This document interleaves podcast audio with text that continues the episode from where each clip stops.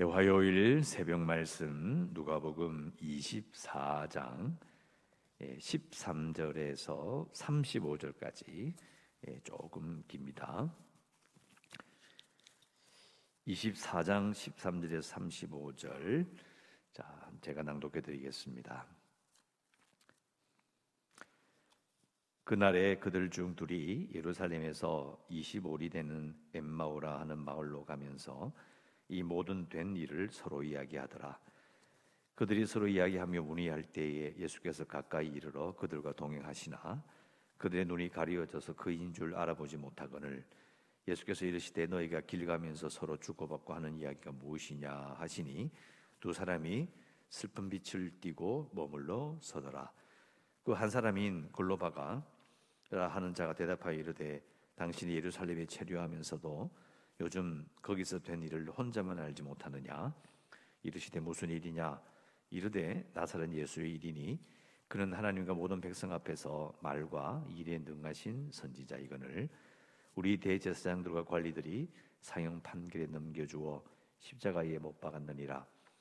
우리는 이 사람이 이스라엘을 속량할 자라고 바란노라.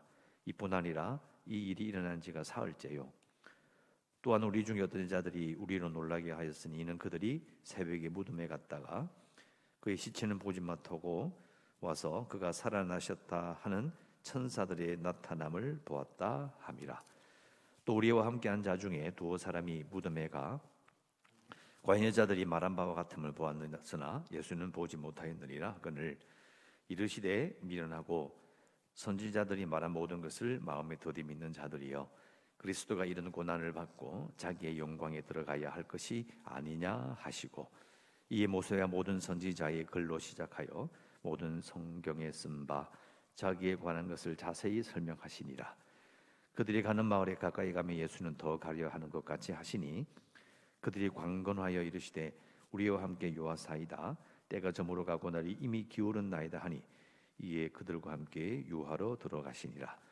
그들과 함께 음식 잠실 때에 떡을 가지사 축사하시고 떼어 그들에게 주시니 그들의 눈이 밝아져 그인 줄 알아보더니 예수는 그들에게 보이지 아니하시는지라.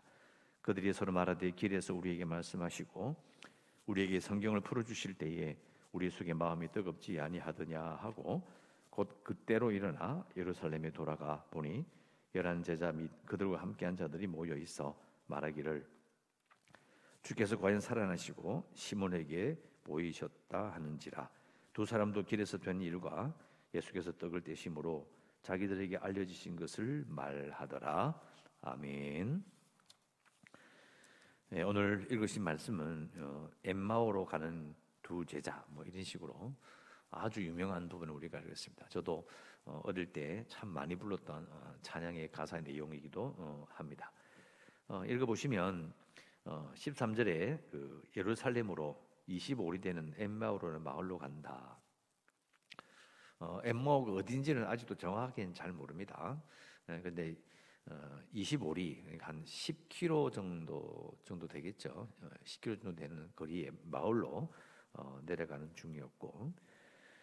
그래서 여기 그두 어, 사람이라고 되어 있는데요. 밑에 보면 18절에 한 사람이 글로바라고 지금 기록이 됩니다. 글로바가 누군지 정확히 모르는데 아무튼 뭐 이 사도들과 함께 가까이 있었던 사람으로 추정이 되고요.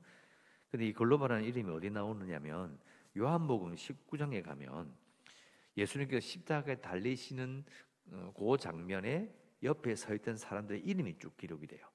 그 어머니와 이모와 글로바의 아내 마리아 그리고 막달라 마리아 이렇게 나옵니다. 그래서 아마 이 글로바라는 사람이 에메로 내려갔는데 같이 갔던 다른 사람이 어, 글로바의 아내 마리아가 아니었을까라고 추정이 됩니다. 정확하지는 않는데 중요한 것은 사도는 아니었다. 왜? 예루살렘에 11명이 다 모여 있었기 때문에요. 아니고. 그래서 어, 글로바와 함께한 어, 이 사람을 마리아로 보는 경우가 좀 많이 있습니다. 이름을 생각해 보는 이유는 이제 사도들에게만 나타나시는 것이 아니라 예수님과 함께 했다. 또 예수를 믿었다.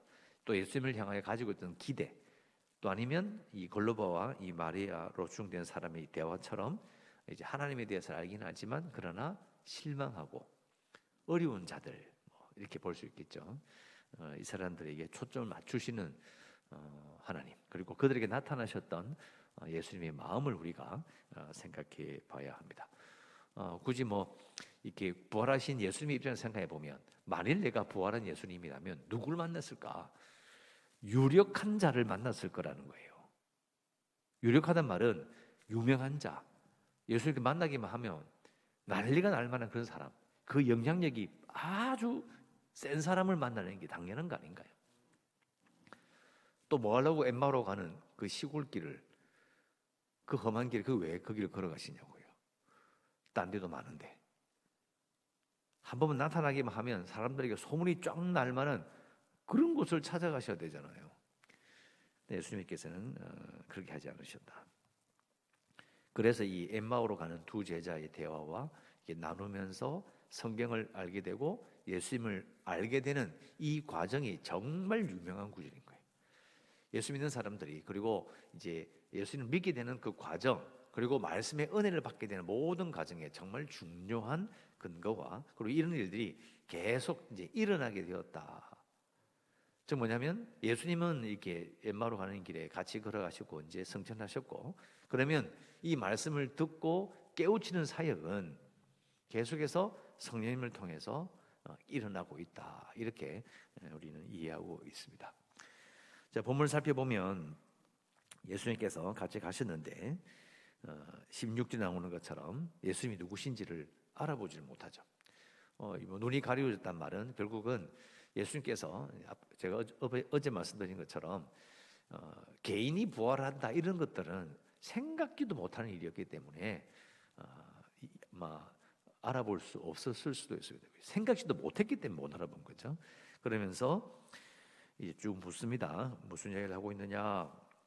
왜 스푼빛을 띠고 있느냐 물었죠. 그랬더니 이제 18절에 글로바라는 자가 대답하여 당신이 예루살렘에 체류하면서도 왜냐하면 명절이었거든요.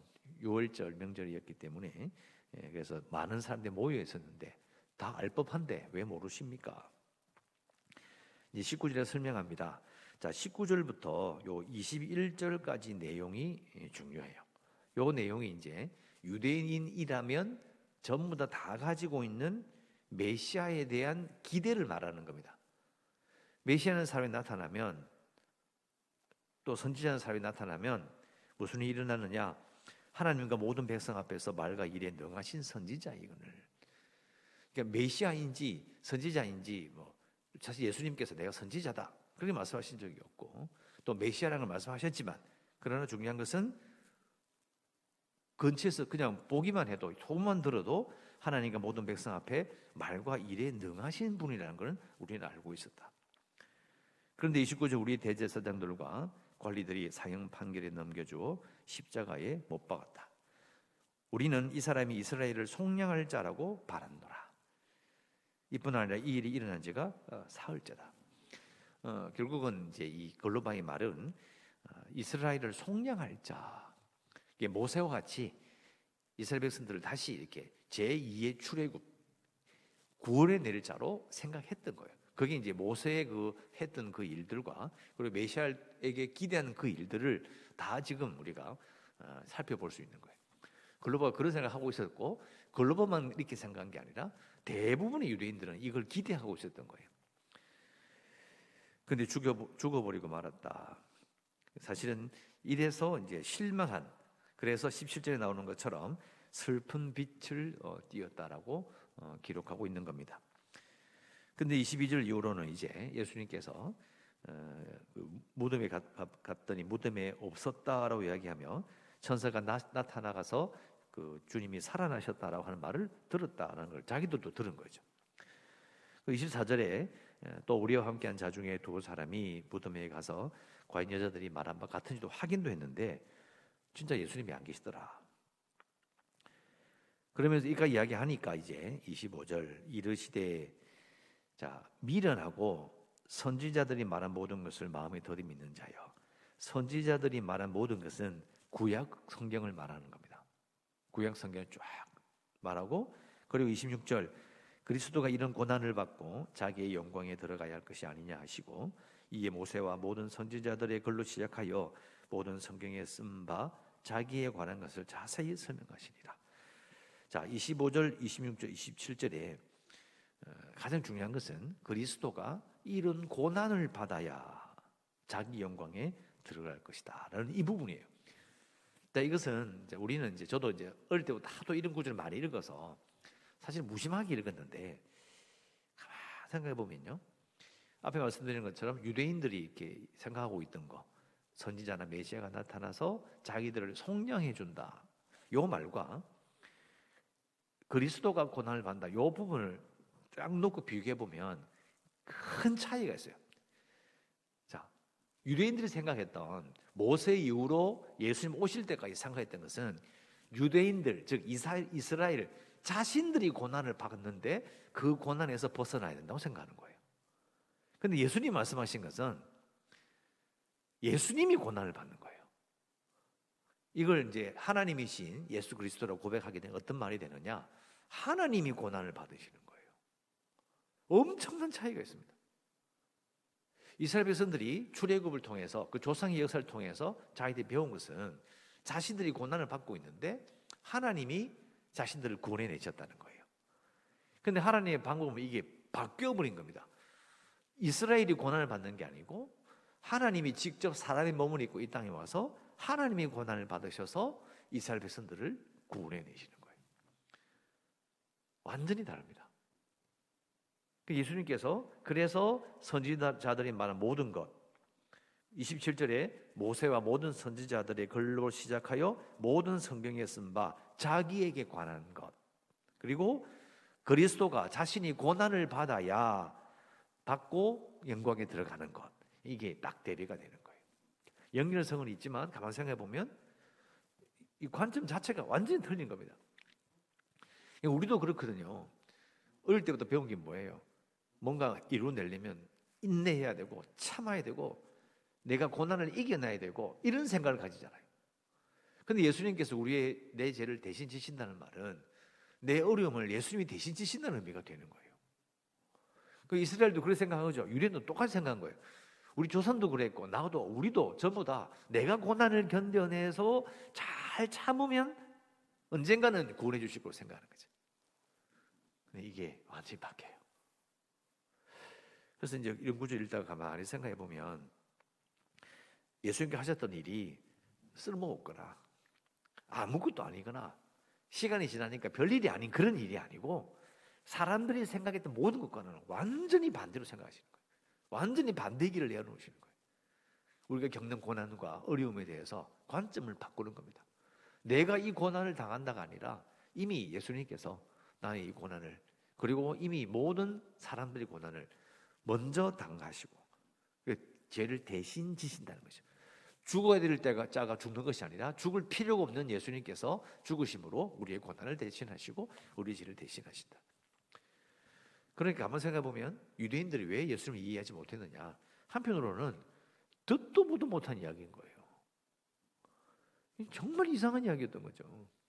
아니 무슨 말이야? 어제 설교 때 말씀드렸죠. 시쳇말. 그 시대 사람은 다 그런 생각했기 때문에 전혀 다른 말씀을 하시니까 이걸 어떻게 받아들였을까? 쉽지 않았을 거라는 거죠. 근데 이것은 어, 처음 들어보는 이야기가 아니라 관점이 생각이 우리가 고난을 당하고 있다 이런 생각이 다 사로잡혀 있으니까 구약에서 예수님께서 자기를 가리켜 자기에 관한 많은 말씀이 쭉 있어도요 무슨 말인지 몰랐던 거예요. 실제로 이사야 말씀을 살펴보면 고난 받는 종에 대한 부분이 나오거든요. 근데 이게 그걸 읽고도 모르는 거예요. 읽어도 다시 오신 예, 오시게 될 메시아가 어떤 분인지를 설명했어요. 그런데 입장이 다르고 관점이 바뀐다는 것이 정말 그렇게 정말 무서운 겁니다. 아무리 말도 못 하는 거죠. 예수님께서는 그 부분을 정확하게 말씀해 주신 겁니다. 그러면서 28절 이후로 예수님께서 계속 동행하는 길에 이제 시간이 조금 어두워져서 어, 오래돼서 함께 유하기를 그들이 보냈고 30절에 어, 그들이 함께 음식 잡수실 때에 떡을 가지사 축사하시고 되어 그들에게 예, 주시니. 요번에서 이제 그들이 눈이 밝아져 그인 줄 알아보더니라고 되어 있는데요. 가만히 해보고 참 신비한 일입니다. 어, 왜냐하면 이제 이게 첫 번째는 예수님께 말씀하신 대로 그 성찬에 대한 예수님과 함께 식사했던 그 시간에 대한 고 기억하게 만드시는 어, 예수님의 배려. 유월절 식사를 하기를 내가 기다렸노라 이렇게 말씀하셨거든. 그 식사 장면이 이제 정확한 초대교회의 중요한 의식이 됩니다. 거기에서 부활한 주님을 다시 또 받게 됐고 같이 식사했다라는 그 기억이 정말 중요합니다. 그 두 번째는 그인 줄을 알아보는 요 말이 어, 원래는 이제 유대교 그 부활에 대한 그 자, 그들의 생각에는요 이 몸이 바뀐다라는 것을 암시하는 내용은 전혀 없어요. 없는데 어, 예수님께서 이제 이렇게 왔다 갔다 하시고 또 보면 갑자기 보세요. 여기 31절 보면 그인 줄 알아봤는데 예수님은 그들에게 보이지 아니하시더라. 예수님은 맞는데 예수님인 줄 알아보겠는데 갑자기 몸이 있었다 없었다 왔다 갔다 하는 거예요. 몰라요. 왜 이런지를 몰라요. 갑자기 나, 방에 나타나시고 마태복음 쪽은 좀 나오잖아요. 문도 안 열는데 예수님이 갑자기 그들 중에 탁 계시는 거예요. 그러니까 이 부분이 신비죠. 부활하는 건 맞는데 진짜 그 부활한 몸이 어떤 몸인지를 알 수 없는데 그것에 대한 어렴풋한 이제 인식을 아 부활하면 예수님과 같이 저런 몸으로 그런 몸이 되겠구나를 알게 하는 중요한 이야기인 거예요. 그러니까 결국 예수께서 말씀하신 대로 예, 요한복음에 나오는 것처럼 성령을 약속하실 때 내가 가야 성령님께서 오신다. 그것이 너에게 유익이라라고 말씀하신 거 다 연결돼요. 모든 세상에 예수님을 기억하며 교회를 이루고 그리스도의 몸을 이루고 성전을 하게 되는 모든 사람에게 사실은 30절, 31절 나온 이 부분이 계속해서 이루어지고 나타나는 거예요. 육신으로 부활하신 그 몸을 가지고 그 자리에 나타나시지 않지만은 어, 성령께서 함께 하심으로 계속해서 이 제자들로 하여금 또 예수 믿는 자들로 하여금 말씀을 깨우치고 어, 예수님께서 어, 누구신지를 알려주시는 그런 성경 말씀을 깨우침으로 계속해서 어, 이 땅을 살게 만드시는 하나님의 놀라운 섭리와 역사가 있다. 어, 섭리란 말이 이게 먹이시는 살아갈 수 있도록 돌보시는 하나님의 이게 은혜라는 의미를 가지고 있습니다. 그리고 그 식사 시간에 은혜를 받고 또 살아가게 되는 거죠. 육신의 음식을 먹고 또 성령께서 또 말씀을 깨우치기 위한 역사를 통해서 또 살아가게 되는 그런 여러 가지 의미를 가집니다. 어, 새벽이니까 이 정도만 이야기하고요. 자, 그 다음에 32절에 그들이 서로 말하되 길에서 우리에게 말씀하시고 우리에게 성경을 풀어주실 때 우리 속에서 마음이 어, 뜨겁지 예, 아니하더냐. 자, 이 이제 예, 이야기를 이제 서로 알게 되는 거죠. 글로바와 마리아로 추정되는 어, 아내와 함께 이 일을 깨우친 거예요. 그래서 가서 이제 35절 어, 두 사람도 길에서 된 일, 예수께서 떡을 떼심으로 자기들에게 알려주신 것을 말하더라. 근데 보면 바로 위에 보면 이제 또 어, 34절에 주께서 과연 살아나시고 시몬에게 보이셨다고 예루살렘에 있던 열한 제자들과 모인 사람들 이야기하는 거예요. 그러니까 여기도 나타나시고 저기도 나타나시고 막 나타나요. 근데 처음 말씀드린 것처럼 유력한 자와 유명한 곳에 나타나시지 않으셨어요. 꼭 필요한 사람 하나님께서 택하신 자들과 그리고 어, 그 이후에 하나님의 일을 그리고 예수 그리스도를 믿고 살아갈 자들에게 딱 나타나신 거죠. 자, 이건 다음에 말씀드리고 그래서 오늘 기도할 부분은 32절이에요. 어, 32절. 우리에게 말씀하시고 우리에게 성경을 풀어 주실 때에 우리 속에서 마음이 뜨겁지 아니하더냐. 자, 이것이 엠마오로 가는 두 제자의 두 사람의 가장 중요한 부분입니다. 기도 제목은 어, 성령께서 우리에게 말씀하셔서 우리의 마음이 뜨거워지는 역사가 일어나기를 원합니다. 이렇게 기도해야 돼요. 우리 기본적인 믿음은 성령께서 우리로 이렇게 알게 하시고 깨우치게 하신다는 역사가 일어난다는 거거든요. 그래서 성령께서 우리에게 말씀하셔서 우리 우리가 말씀을 통해 우리의 믿음이 뜨거워지는 역사가 일어나기 원합니다라고 어, 기도하시기를 바라고 계속해서 교회를 위해서 또 재개발과 어, 코로나19 약간 어, 또 확진자 조금 줄어들고 있는 정치되는 어, 그런 상황이 왔습니다. 그래서 예, 잘 이렇게 잠잠해질 수 있도록 어, 기도해 주시고 연약한 성도들과 주일학교 아이들 또 성교지로서도 기도하시고 오늘도 하나님의 은혜 가운데 살아가시기를 주의 이름으로 축원합니다. 기도하겠습니다. 하나님 감사합니다. 오늘 저희도 예배하며 하루를 시작합니다. 예마로 가는 두 사람에게 나타나셔서 예수님께서 말씀을 설명해 주실 때에 그들이 예, 가슴이 그들의 마음이 뜨거워졌다는 고백을 읽어보았습니다. 하나님 저희들 성경께서 우리에게 예, 말씀을 통해 말씀하셔서 우리의 마음이 뜨거워지는 역사가 일어나게 하여 주시기를 간절히 소원하고 오늘도 어디를 가든지 무엇을 하든지 저희들을 지켜주시고 은혜로 우리를 돌보시며 우리와 함께하여 주시옵소서 예수님의 이름으로 기도드리옵나이다. 아멘.